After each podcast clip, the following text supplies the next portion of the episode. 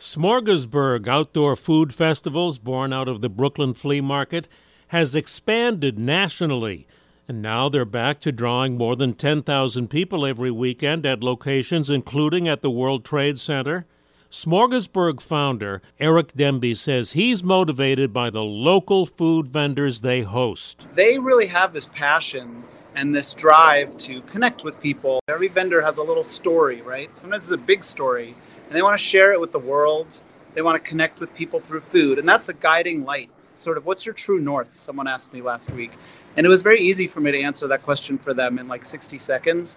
And I feel like that true north is really what you want to have. Eric says Smorgasburg has been able to grow by bringing people together through food and giving vendors a place to sell. See lots more on growing a business on the videos at WCBS880.com slash spotlight. I'm Joe Connolly for Bloomberg and WCBS News Radio 880.